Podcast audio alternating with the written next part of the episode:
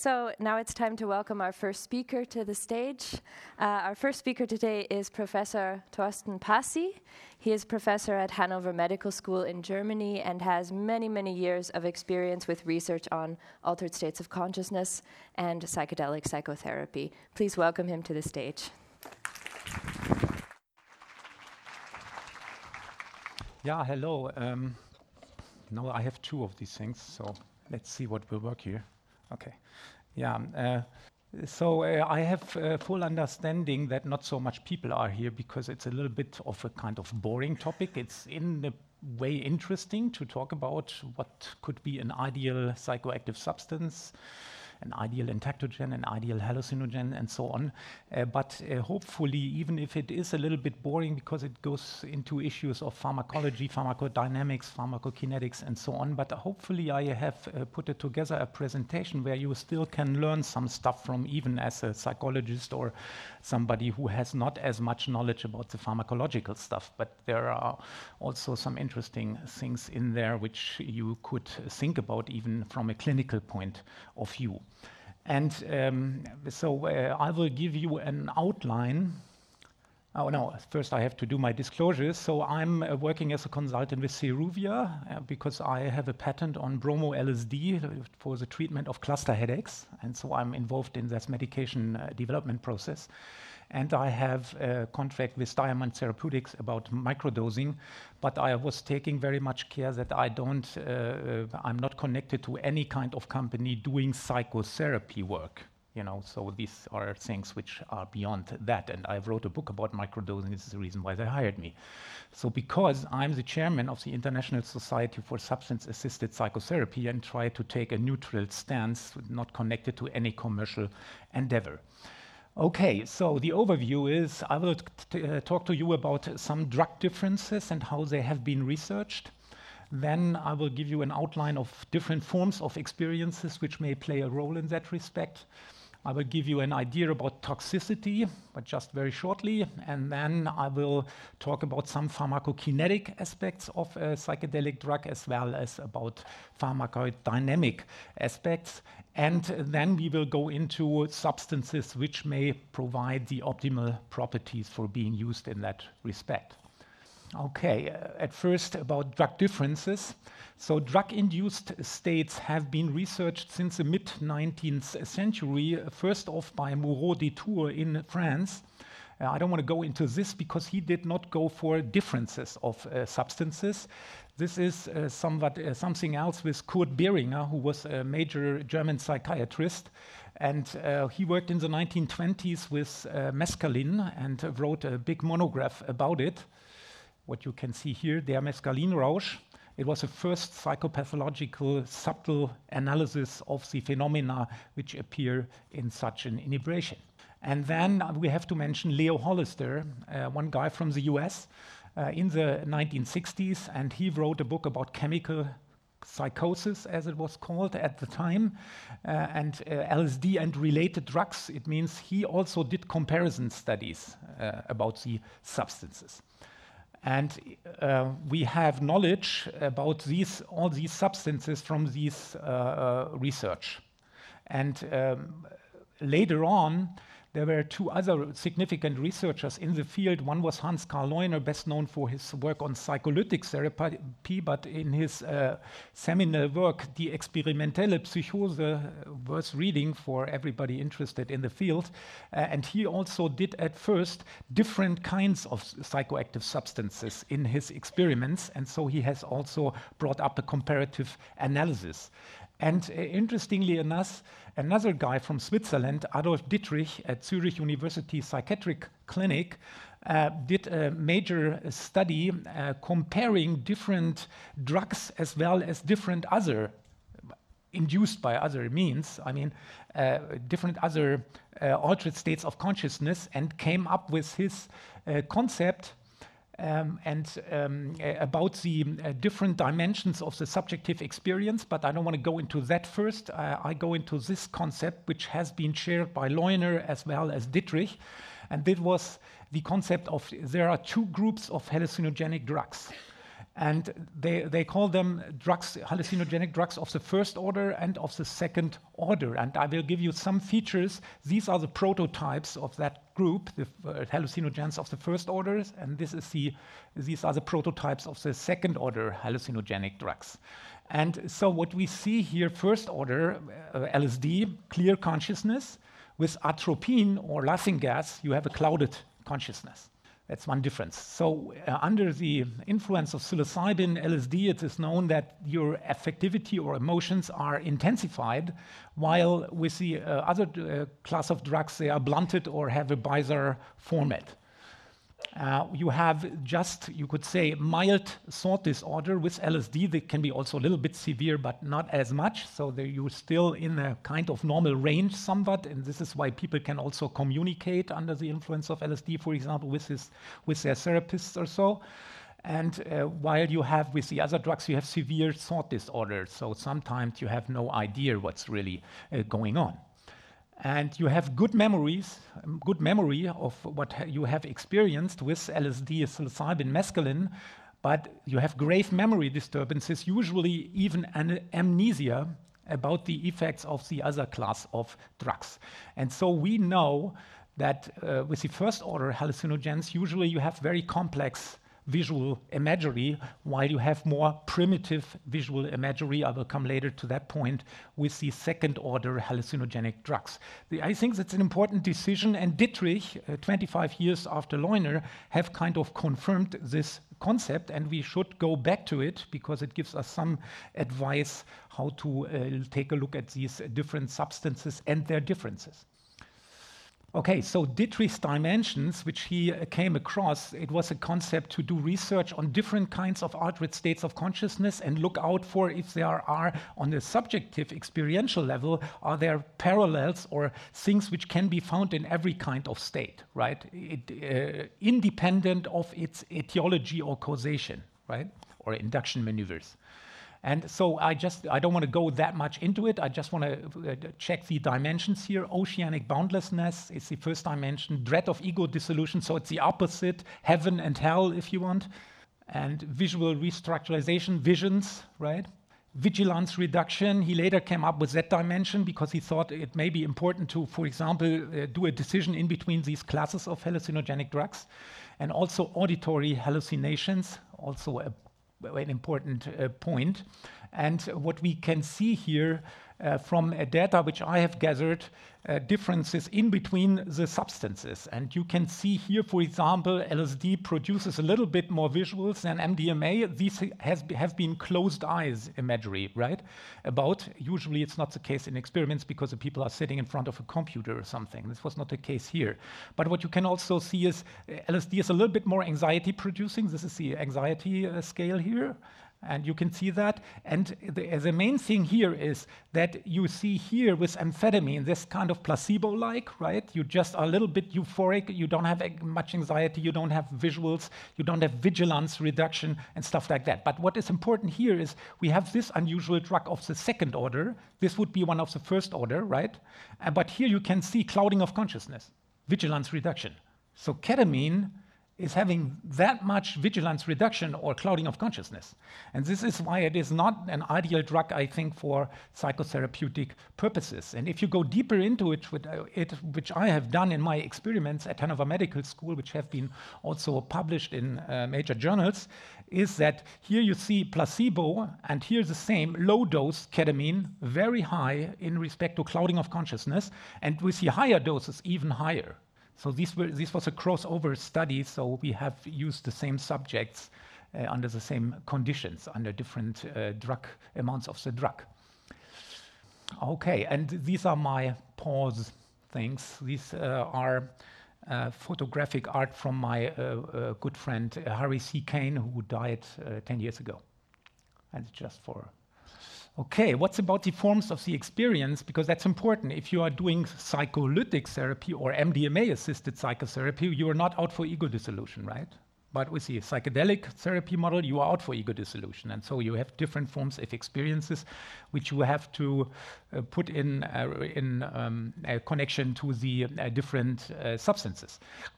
And uh, just to make it up in a very uh, schematic and simple fashion, so psycholytic uses lower doses, psychedelic higher doses. So with psycholytic therapy, you just modify ego functions, but you don't get rid of them, while the psychedelic is out for ego dissolution. And there is in psycholytic therapy, that's a main characteristic of psycholytic therapy. So you dose just as high that you are reflecting ego remnant, so a, a rudimentary ego is still there. Uh, if that is disappeared because of then the dose is too high with the psycholytic approach, right? And the reflecting ego remnant helps you to steer the experience as well as to communicate about it. So there's no equivalent in respect to the psychedelic. And uh, with psycholytic therapy, you do serial sessions, while with um, psychedelic therapy, you do, uh, do just one or two and you have a psychodynamic uh, frame of interpretation uh, in the psycholytic approach, while you have a more transpersonal or transcendental uh, way of interpreting these experiences with the psychedelics, uh, with the psychedelic approach. And we easily can uh, conclude that there are differences in respect to the approach, and so there might be differences in respect to an ideal substance. Okay, ego dissolution. You have heard about that, I guess. Experience of oneness. I don't want to repeat here. These are the classical criteria for an ego dissolution or a mystical kind of ego dissolution. You have heard that there is also a dread of ego dissolution, right? So you can also have bad experiences. Um, and here I give you one example of that, just to give you an impression out of these experiences, which can be very deep reaching and also have a lot of healing potential, but they have to be integrated in a long term psychotherapy process. And just to give you a schematic, you don't have to go into these verbs and all that stuff. So these are some ego functions. And what I want to make clear here is that under a psycholytic dose, you have altered these ego functions, but they are not gone, right? And the main thing with these reflecting ego remnant is that you, uh, you get kind of rid uh, of the ego function somewhat, and you, you lose the ego and in its configuration, so to say. And this here is the reflecting ego remnant still left, the ther- therapeutic split. We know that from conventional psychotherapy too. And the reflecting ego remnant is able to perceive the experience somewhat, oh, doctor, I feel that in that way, and that came from that and that source that kind of thing, you can still do. And you also can steer the experience uh, somewhat with the, your reflecting ego, ego remnant. You could say, oh, uh, let's check out here. You know, that's too much for me, or something like that. So it's a more smooth way, so to say. So the ego functions are altered and reduced, but partially intact. That's a main thing. Plus the reflecting ego remnant left. So that means we have different needs for high dose psychedelic therapy and low dose psycholytic therapy and MDMA assisted psychotherapy. I put that as a separate approach because it is a separate approach, even if it has a lot of similarities to the psycholytic approach, because it has been proven that MDMA does not do any ego dissolution.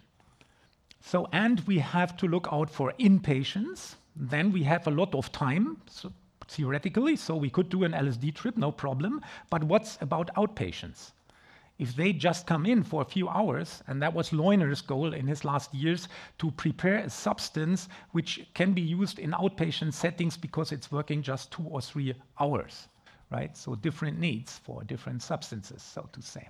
Okay, if it comes to the issue of toxicity, I don't want to go as much into it, but it's obvious that we have acute toxicity, means um, uh, un- under the direct influence of the drugs there might be toxicity, but we have also heard that in the early years of MDMA, uh, it was uh, has been claimed that there are there is chronic damage in the brain through MDMA. That is not true and has been found to be not true. However, there might be also patient-specific toxicity, so some patients can't cope with some drugs. It's a usual thing in a physician's uh, office, so you have to look out for that. For example, epilepsy has, been mentioned yesterday and so on. And we have also look out for the therapeutic range. I will go uh, explain that Uh, in my next slide. And we have to look out for after effects. Are there any after effects? We know that, for example, uh, flashbacks or other after effects can happen. If you have to look out for that, if there are specific substances which don't produce these after effects, for example. and we have to look out for interactions with other drugs as well as with some diseases people might have. Okay, what is, what's, what is meant by the therapeutic range? So, if you have a drug which can be dosed just 5 milligrams or 7, and 10 is toxic, And it is not a very broad therapeutic range. So that if the toxic threshold is over there, then it's, you know, you really have to take care that yet you don't dose too much. With 5-methoxy DMT, for example, you can have a mild experience, but you can also have a complete uh, confusion, I would say, experience, uh, and it's very near to each other, right? So we would wish for, this is a therapeutic range in this case here, very small, but what we also can imagine that it is um, that the toxic that you know the therapeutic range can be also very very uh, large. So it means that the substance is untoxic and you can dose it in a very easy fashion because you're not reaching the toxic threshold even if you dose three times more than normal or stuff like that, right? So we would wish for a substance which has a broader therapeutic range. Okay, then what are pharmacokinetics and pharmacodynamics? The usual person will not know that. Uh, and uh, I will give you a very primitive definition of that. Pharmacokinetics is what does the body to a substance? That's pharmacokinetics. So, is it metabolized easily? Is it going into all tissues and stuff like that? What is going on with uh, what does the body to the substance? And pharmacodynamics can be defined as, right, just to give you an idea about what I will talk about here. Okay, at first, about the pharmacokinetic aspects. We are looking out in pharmacokinetics for plasma levels. Are they there? There are, for example, substances which are going immediately into the tissue. You can't find them in the blood anymore. So, so you might think, oh, they are gone, they are metabolized. No, they are in other tissues. Um, time effect curves, you know, if there is a congruence between the clinical effects and the plasma level, for example. And we are looking out for linear versus non-linear pharmacokinetics. I will go into that a little later. We will look out for the steepness of onset, which can be very radical if you inject, uh, uh inject for example, a drug. Uh, can be immediately going somewhere, very dangerous, for example, with psilocybin. And we are also looking out in my presentation for the modes of application. So if you apply a substance intravenously or inhale it or snort it or whatever kind of uh, mode of application you want to use, make uh, different effects. And we're also looking out for the duration of action, right? And how long is the substance in your body, half-life, etc. Okay, so what we see here is at first a clinical course of an action of a drug. So it means, for example, the psilocybin derivative CZ74, uh, which has been used and produced by Sandoz in the 1960s as a shorter acting psilocybin derivative, it just goes for two to three hours. And then we have psilocybin, goes somewhat longer, five to six hours, and LSD even longer. This is the clinical course of the effects. This is not the plasma level.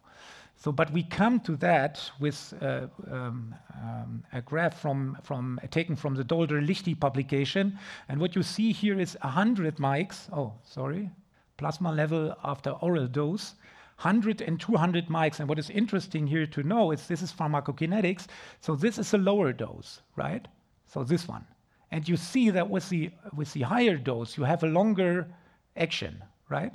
Not really a wonder, but also important to register, right? Here you can see the plasma curves and what uh, course of drug effects. Here are the differences in between the lower and the higher dose. So it gives you a longer effect. So this becomes subclinical at this point here, but with the higher dose, you might have to take care of the patients for uh, 10 to 12 hours, right? So, and what is meant by nonlinear pharmacokinetics? So, if you were looking out for the plasma level of a substance, you ideally find this kind of way that the substance is excreted through the kidneys, for example, and the urine, and also metabolized by the liver or whatever kind of organ where the enzymes are. And if it comes to nonlinear pharmacokinetics, you might see a different picture. So if you would expect from your usual substance that it goes this way, it goes this way. This is not as much depend on the substance. It's because some substances, and that's significant for MDMA and the death cases in Berlin in 2009, were because of that. Because the MDMA is inhibiting the enzymes which metabolize MDMA. And so during the metabolism, so to say, these enzymes are inhibited. So the plasma level will be higher. And it has been said by Matthias Liechti yesterday, uh, I thank him for that, that if you take a second dose and all your enzymes are inhibited, you got a very high plasma level without so much effect. So then you could also come into the toxic range, or as it happened in Berlin, they have been overdosed 10 times. That's another thing, but they have, have been given an entactogenic drug in advance of that 10 times more MDMA thing. You know, and this is why they died. So these are this is a linear model, so to say, the usual one, and this is one where the enzymes are inhibited, and this is happen if you take a second dose above that or on that. Okay, then we are going into types of onset. So you can have different kinds of onset. A very harsh onset, sometimes with MDMA, especially with first timers yeah, where it goes very high in the, in the first few minutes, let's say, or in the first 10 minutes. then you can have a more smooth uh, um, uh, type of onset, how the drug will uh, come into your organism or into your psychological state. And you also can have a much more smooth, and this is here the critical phase, so to say, what we are talking about, the onset. And here you can see easily that that much that thing is much more smooth. But we will also look into the transitional period, which might contradict some of these things that we might think, okay, that's a much more smooth thing here. Let's do it that way, right? But uh, okay, we come back later to that. Okay, and then the fade out. So, how is the drug going out of the system, or how are the clinical effects going down or fade out? You know, that's also important. With some drugs like 2CB, you have a very kind of harsh end you know, not so much people like that. So that might be not the ideal property for such a drug. And uh, here you can see that this is a very long fade out also here, right? And this, for example, might be uh, might happen. Uh, this very smooth here might happen if you slow dose. So you take the dose in three steps, not at once. Uh, you take it in three steps. We come back later to that. So the fade out phase and the onset phase are important factors to determine uh, how a drug will work in the patient and how harsh it will be for him to experience that. And then we also have to uh, put in regard galenics. It means how a drug is prepared. And we have specific pharmaceutical preparations, as you know, retarded preparations, intravenous preparations, and so on. The, it determines the form of the onset, it also determines the course of the effects. If you have a retard tramadol, for example, you can take one, uh, one pill for all day. If you have the drops, for example, you have to take it three to, uh, three to four times a day to, to get it higher again. You know? the forms of come down and fade out. And what we can do in respect to psychedelics is what we have uh, uh called slow dosing. And there's also an option to do an extended release. How that makes sense, I will come later to that. So these are, so to say, specific galenics, yeah? specific forms how you administer a drug in a specific format. Okay, if we look for the mode of application, it is interesting that there, if you inhale a drug, it does not go through the whole system, it goes directly to the brain. This is why it's so harsh if you inhale something, crack, for example, or 5-methoxy DMT, or even cannabis or so, which needs a little bit longer but uh, to, to come into action. So then you have intravenous, which is a little bit less effective usually than the inhaled in, uh, route by inhalation. And then you have intranasal. This is here done for DMT, right? So intranasal gives you a little bit longer a course of action, right? And it's not that harsh of an onset, so might be better compa- compatible to uh, uh, people. And here, the, the intranasal uh, thing is forced because one person is putting it into the nose of the other, and then they go far out, believe me.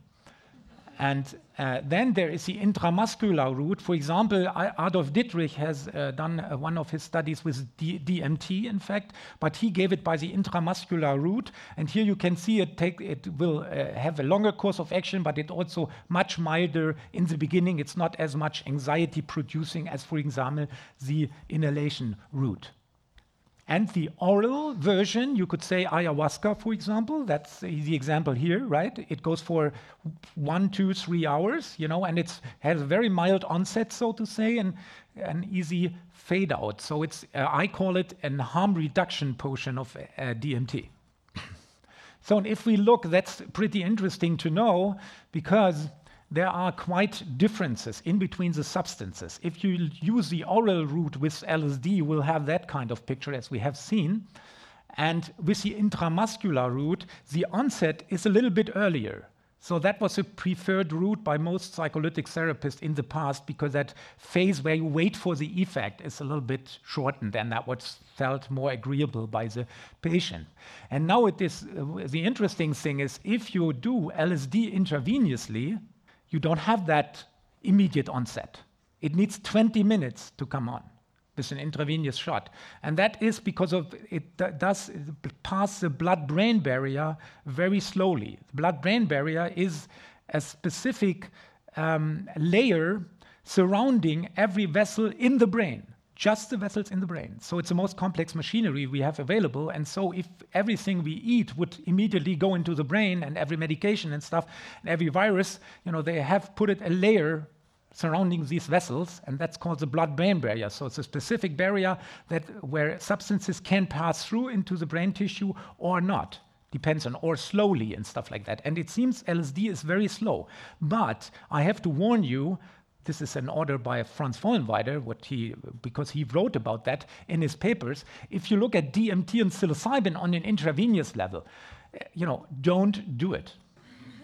don't do it, especially with psilocybin. It's a very harsh onset. So right now, I know that they uh, are building or they are designing psilocybin in, as an intravenous preparation. But Franz and Felix Hasler have warned us about that, to do that, because they had so much bad trips. So and we don't go for the intravenous route. Why should we? Right? Okay.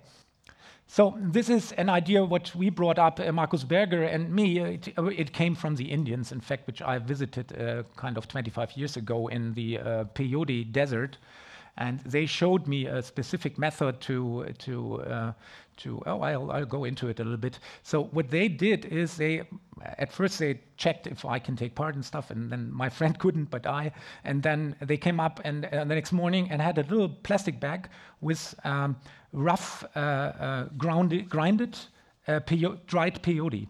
And then they put it that in the hand a little kind of pile then they spit it on it and kind of like a cake uh, thing, you know, and then they formed a kind of chewing gum ball out of it, and then they pressed it like a coin, and then they put it that uh, under the gaumen, you know, so that you can choose this so bitter, the stuff, you can't gulp it down in any way. It's so hard. And but with that method, you don't have uh, uh taste receptors here, and so you can choose with your tongue how much contact you want to that very bitter material. And interestingly enough, you get a very slow onset of the drug, very nice. And uh, the point is that uh, when you, uh, at a certain point, when you feel that you're going into that state and into the, peyote, sometimes even the mystical kind of realm, then the taste changes to sweet.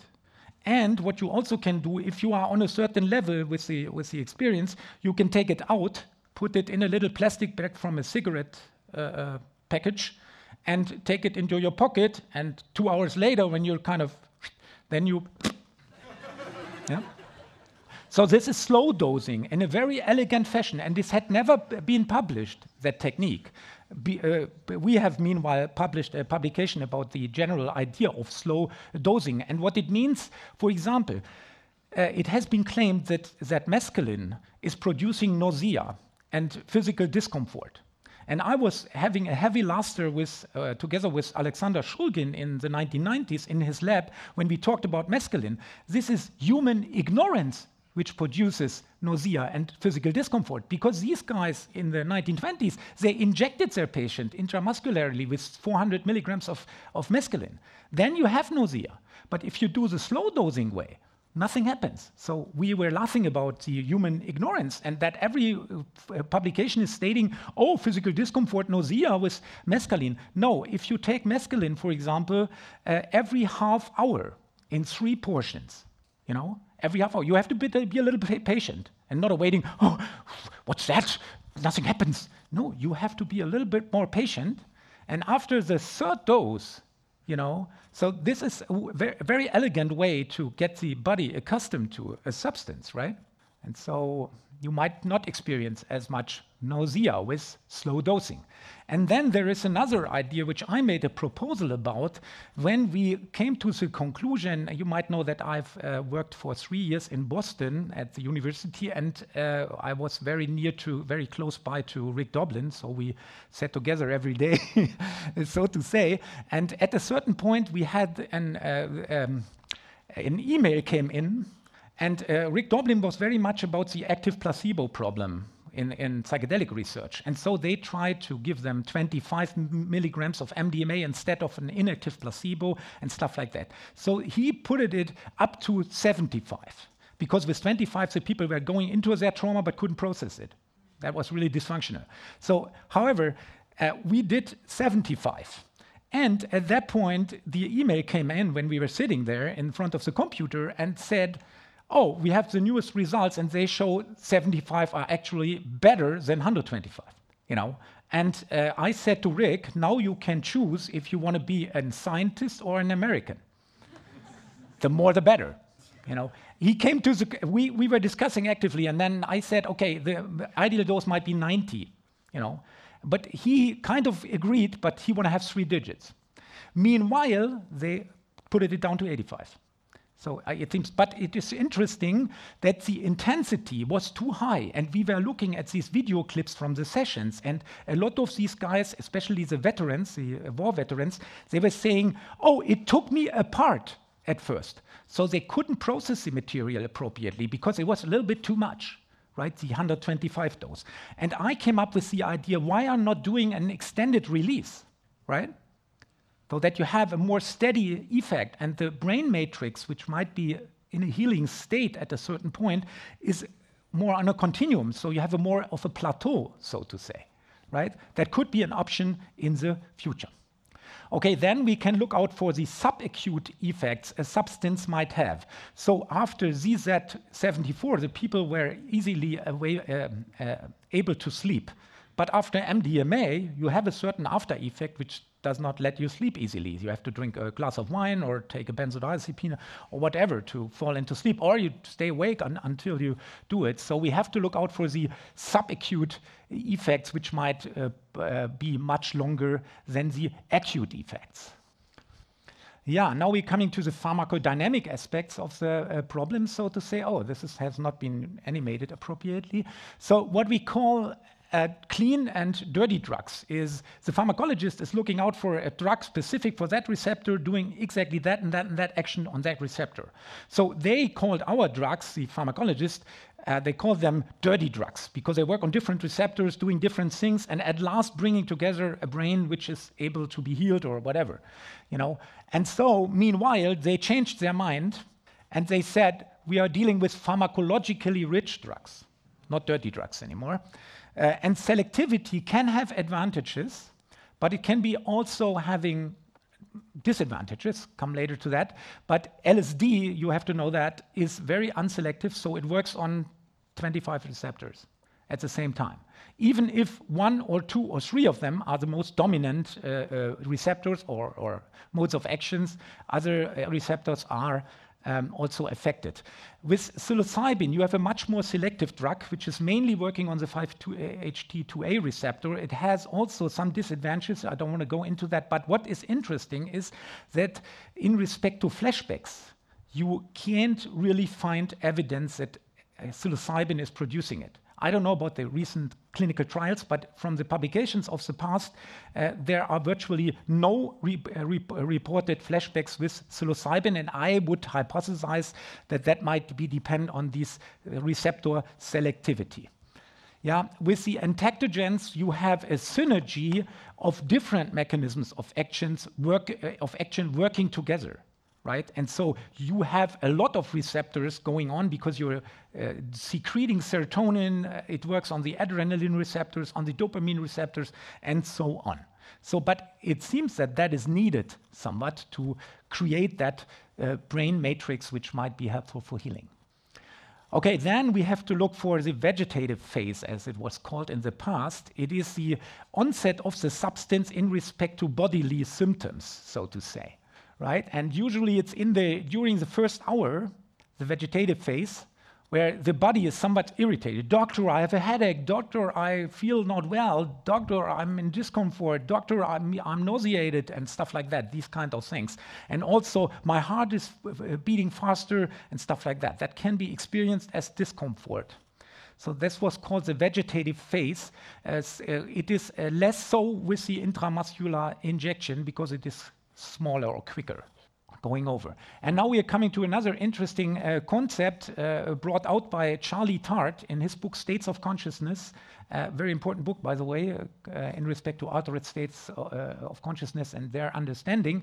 And what he came up with is here is Charlie Tart in 1976, a very important researcher in general.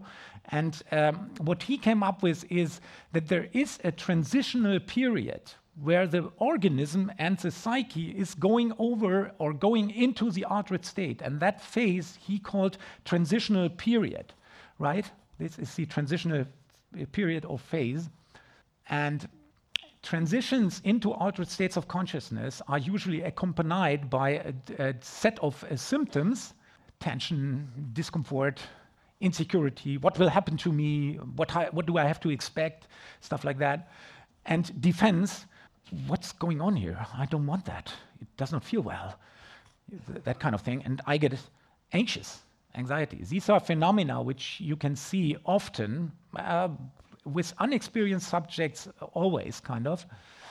And uh, to understand that a little better, I, uh, uh, I draw a scheme here. So if, if we go on from the baseline state of consciousness, the usual state of consciousness, then we go through the transitional period to reach the altered state of consciousness.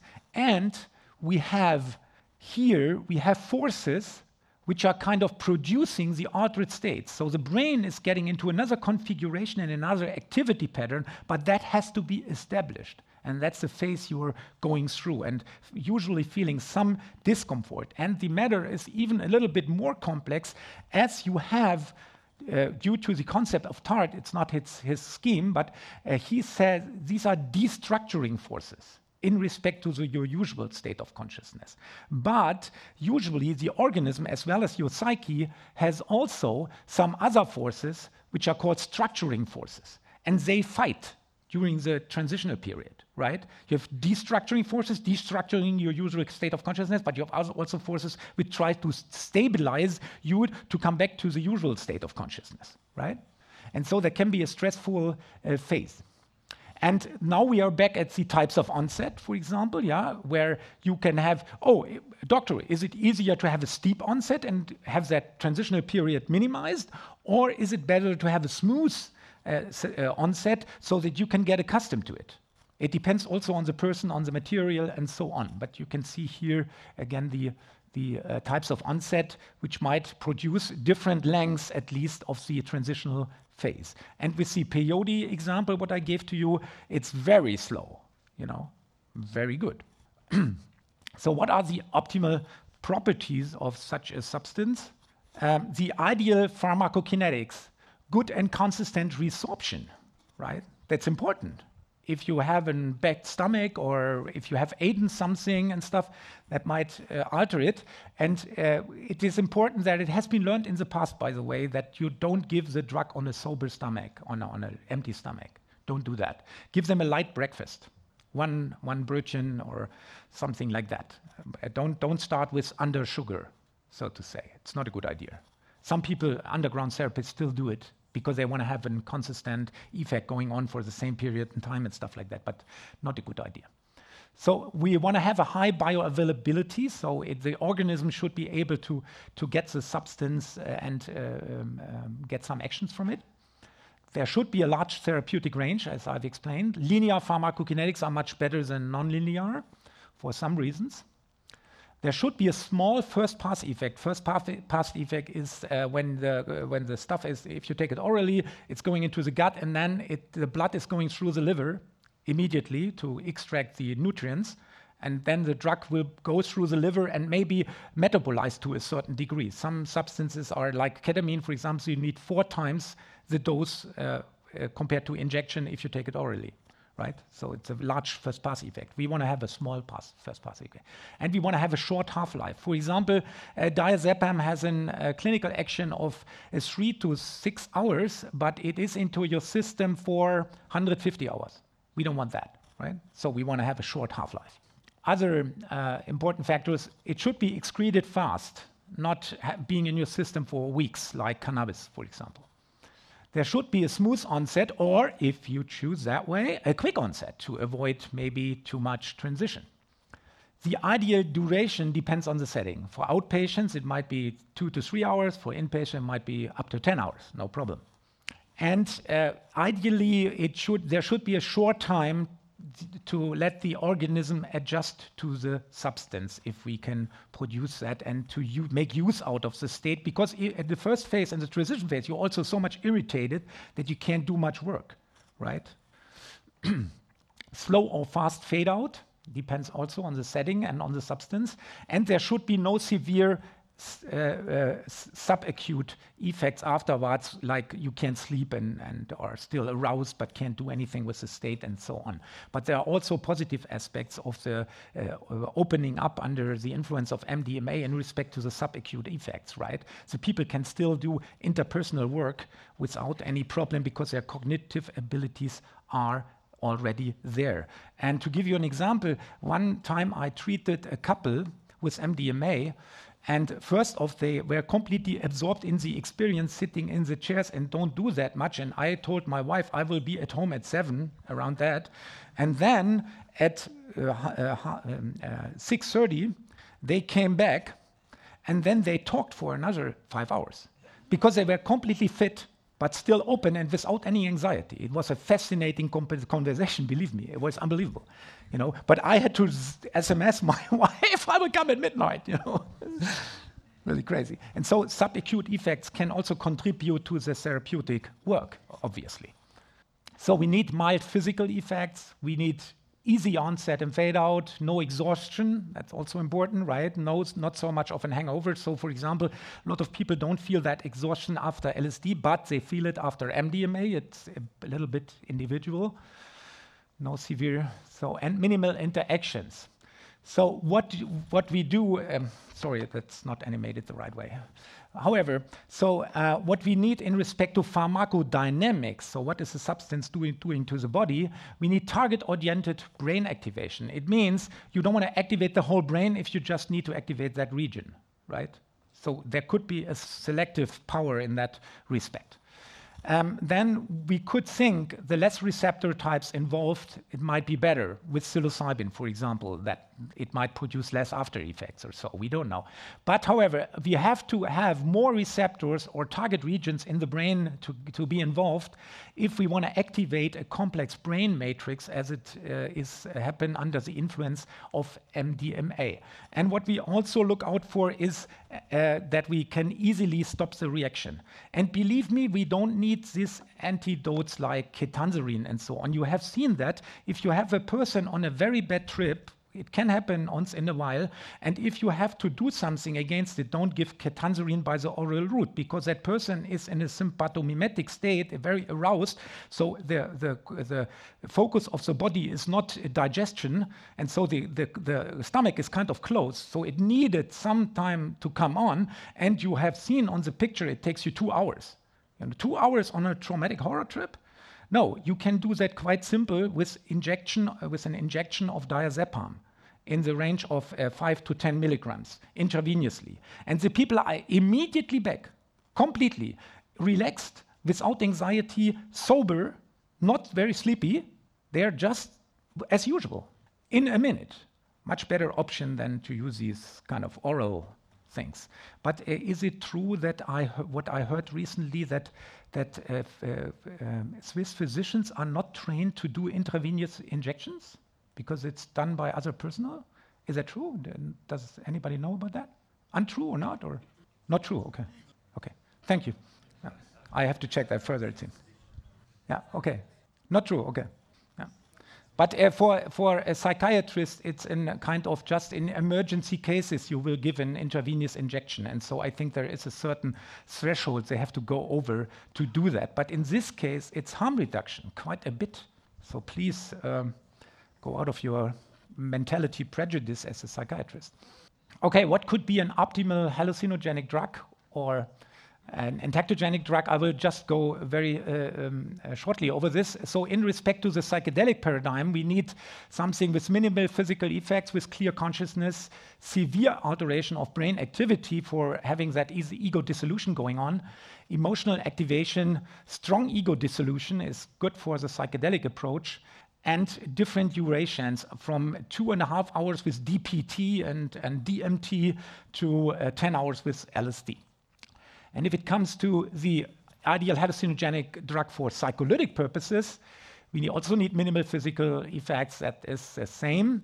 We need a smooth onset. We need complex visual imagery, quite a difference to ketamine, for example, and also an ability to steer the experience. So it should be not overwhelming, also not the onset, right?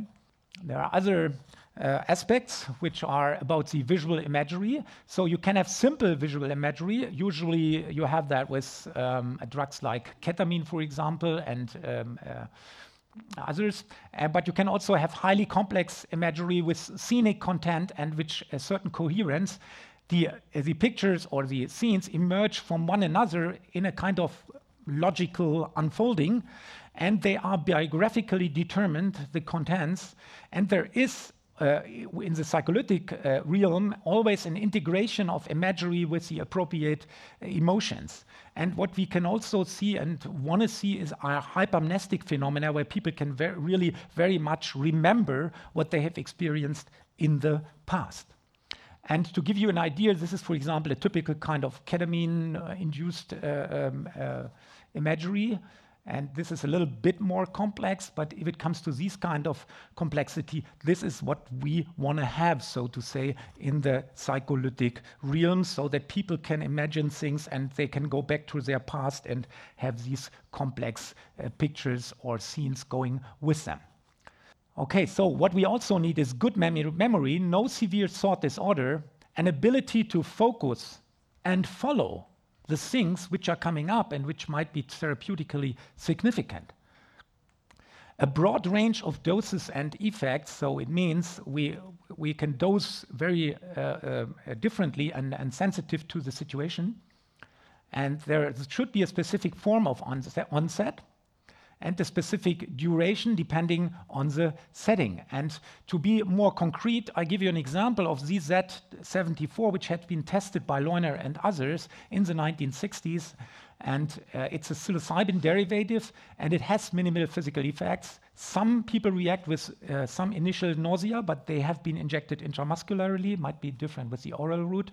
The duration is short.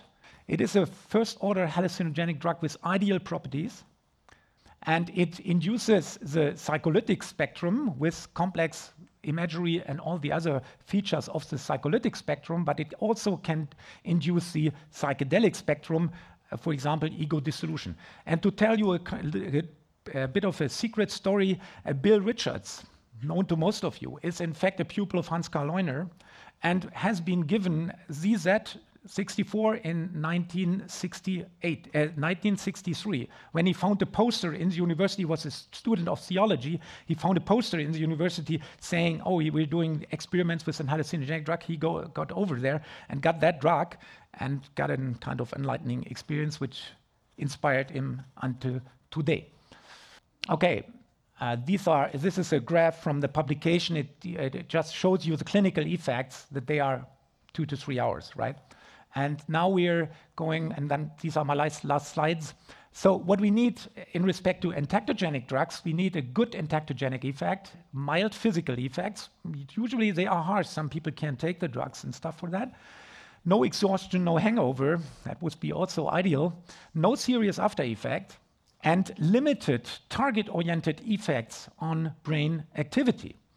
And a long and stable healing brain matrix might be uh, uh, reached by extended release, but um, oh, I don't know what happened here. Sorry for that. Okay, uh, it is important to understand that MDMA, I don't want to go into, uh, into uh, details, but it is important to understand that MDMA is working on different levels. It act activates the prefrontal cortex uh, and so on. It's also working on the hormonal level as well as on these hormones, triggering learning ex and extinction. So it is a very complex brain matrix which is activated by MDMA. It's not just one receptor or something like that. So we have a dirty drug with ideal properties. Uh, no, a pharmacological rich drug. Yeah. Uh, but however, uh, the ideal entactogen should give you more emotions than euphoria, right?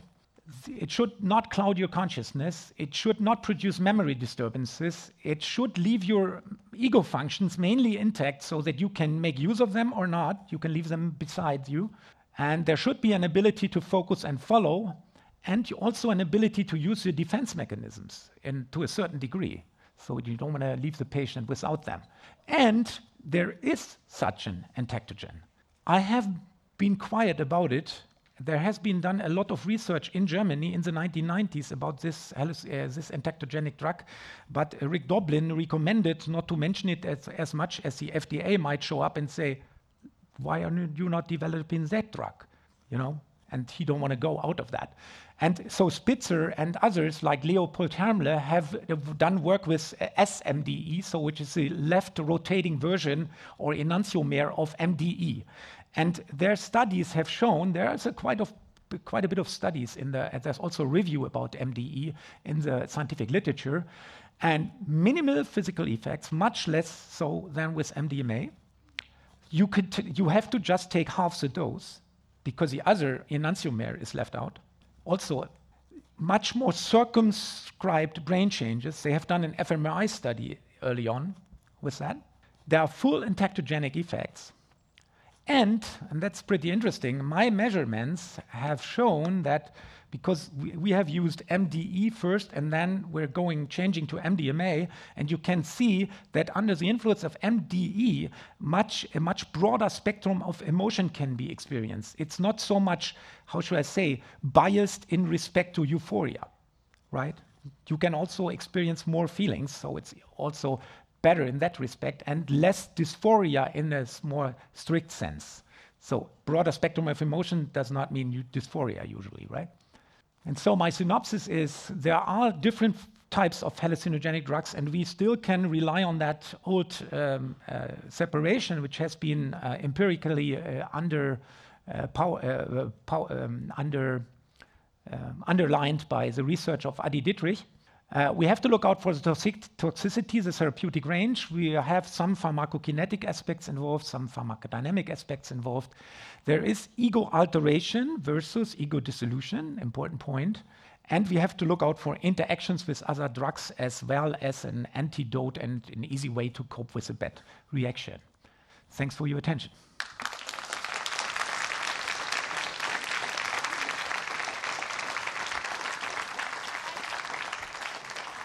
Yeah, thank you so much. Uh, we can take a few questions. Um, thank you for your talk. I have a question regarding the injection of diazepam. And you mentioned that they are like completely sober and yeah. clear after it. And this is like really hard for me to understand because aren't they mm -hmm. just more relaxed and not in fear anymore, but still under the influence of the psychedelic? Yeah. Because also, as far as I know, the diazepam is not working on the like on these receptors yes, that the drugs exactly. work on. Yeah, that's true. Yeah, it's not easy to understand, but I've seen that repeatedly, and I've also been able to get reports from cluster headache patients from the US, and they do uh, 15 milligrams of diazepam together with 100 mics of LSD because they don't want to experience the LSD effect. And it's yeah, and I've seen patients under the influence zero effect. And the only thing, we only change what we could register in these patients where we had uh, one time we had a kind of an American uh, entrepreneur, millionaire, whatever kind of, with heavy cluster headaches, and and he uh, uh, just looked out for hippie music on YouTube during the whole time, and he was never about hippie music before, but otherwise he was completely normal in his mind and his thoughts and everything. It's astonishing. If you have seen that it's, it's astonishing, but it is the case. And we might think about uh, different systems in the brain, and the GABA system is the calming down system, I could say, and the uh, defrightening or disfrightening uh, um, uh, system. And so you might think that that system comes into more influence, so to say. But it's, it's astonishing that the people are not sleepy. So these guys, the cluster headache patients, they were yearning quite a bit, but they were, you could communicate to them, no alteration. You, yeah? So it is interesting, but we don't know how these effects come together. I don't know about the mic and, and stuff. Yeah, your microphone is not working. I, I have. No, this is so not, working. But you can also speak louder if you want to. I don't know how to make it work, but. Yeah, okay. Uh, speak louder. Um, I have a question about the dosing for psycholytic, psycholytic yeah. therapy. Uh, what are the modern doses? I believe they are different than what okay, now it's working. Yep. Uh, I believe they're different what uh, Stanislav Grof was using as uh, doses, and if so, uh, where do you believe the change comes from? Like, is it only the chemical degradation of LSD which has not been taken into account 50 years ago, or are there other causes for no uh, i don't uh, understand the second part of the question uh, but uh, however in respect to dosing so the, the recommendation in the original user's manual by Sandoz in respect to lsd which came with your package uh, it said uh, give the patient 25 at first then go up to 50 and then look out where the optimal psycholytic level is reached. Usually it's in the range of 50 to 125 in that realm usually 50 to 100 but some people need 150 so this is constitutionally different. And Leuna always told me, don't believe in this bullshit of kilogram per blah blah blah. You know, it's it's completely different. And you also have to put in regard the OCD features of a person, for example, defense mechanism, ego strength, and so on. So you have no idea until you start and see what's happened. And the the psychedelic dose range per definition is 200 to 1,000. So, yeah. Um, well, I've got a quite loud voice, so I'm not going to use the mic. Um, I've got a question concerning ketamine because you said it mm-hmm. might be not the best drug for psycholytic yeah. therapy. And as far as I understood your presentation, it's first because um, it does clouded consciousness, mm-hmm. and second, which I saw yeah. somewhere at the end, is that it's not um, it's not creating complex enough imagery. Mm-hmm. Um, and I know that the group, for example, of Gerd Grunder, I talked to him yeah. um, a couple weeks ago, mm-hmm. and I know he's using ketamine for mm-hmm. this type of therapy. Mm-hmm. And I used to work for Johnson Johnson with yeah. ketamine, and they're totally against it. So yeah. I would like to know your view on it. Uh, totally against what? I got against using esketamine um, in a like psych like yeah, psychotherapeutic setting. Yeah, yeah, yeah. Usually, you know, it's an it's it's called a dissociative drug. So you dissociate from your emotions, even if you have sometimes the impression that your emotions are very much aroused or stuff like that. They are still in a distance. They don't reach your soul. And a lot of this imagery is also very far away, and you have complete amnesia afterwards. Even if you have the impression, oh, I experienced something significant, you, and even if you take notes, you will not be able to identify your notes afterwards and stuff like that. So it is an amnesia producing dissociative drug, blunts your effects and so on. So, and I have worked with Hans Karl also with ketamine quite a while, and I couldn't see any progress in the patients. So I'm a little bit more pessimistic about that, but who knows? It may have to do with these kind of clouding of consciousness and blunting effectivity and stuff like that. So, in respect to the ideal criteria, ketamine does not fit any of them, I guess. Just mild physical effects and no much interaction. Thank yeah, thank you.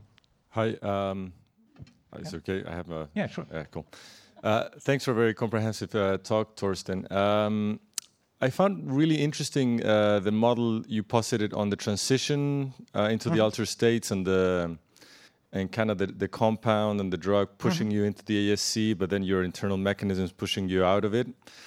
Um, and I guess the pragmatic question is about anxiety disorders and, mm. uh, and, and maybe severe anxiety disorders and cases.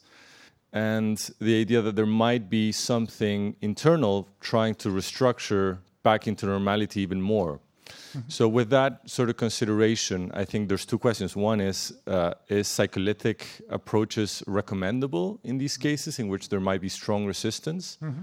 And then, if, you know, in either of the cases, what could be an ideal dose of, let's say, just to give an example of LSD, mm-hmm. uh, taking this into consideration? Yeah.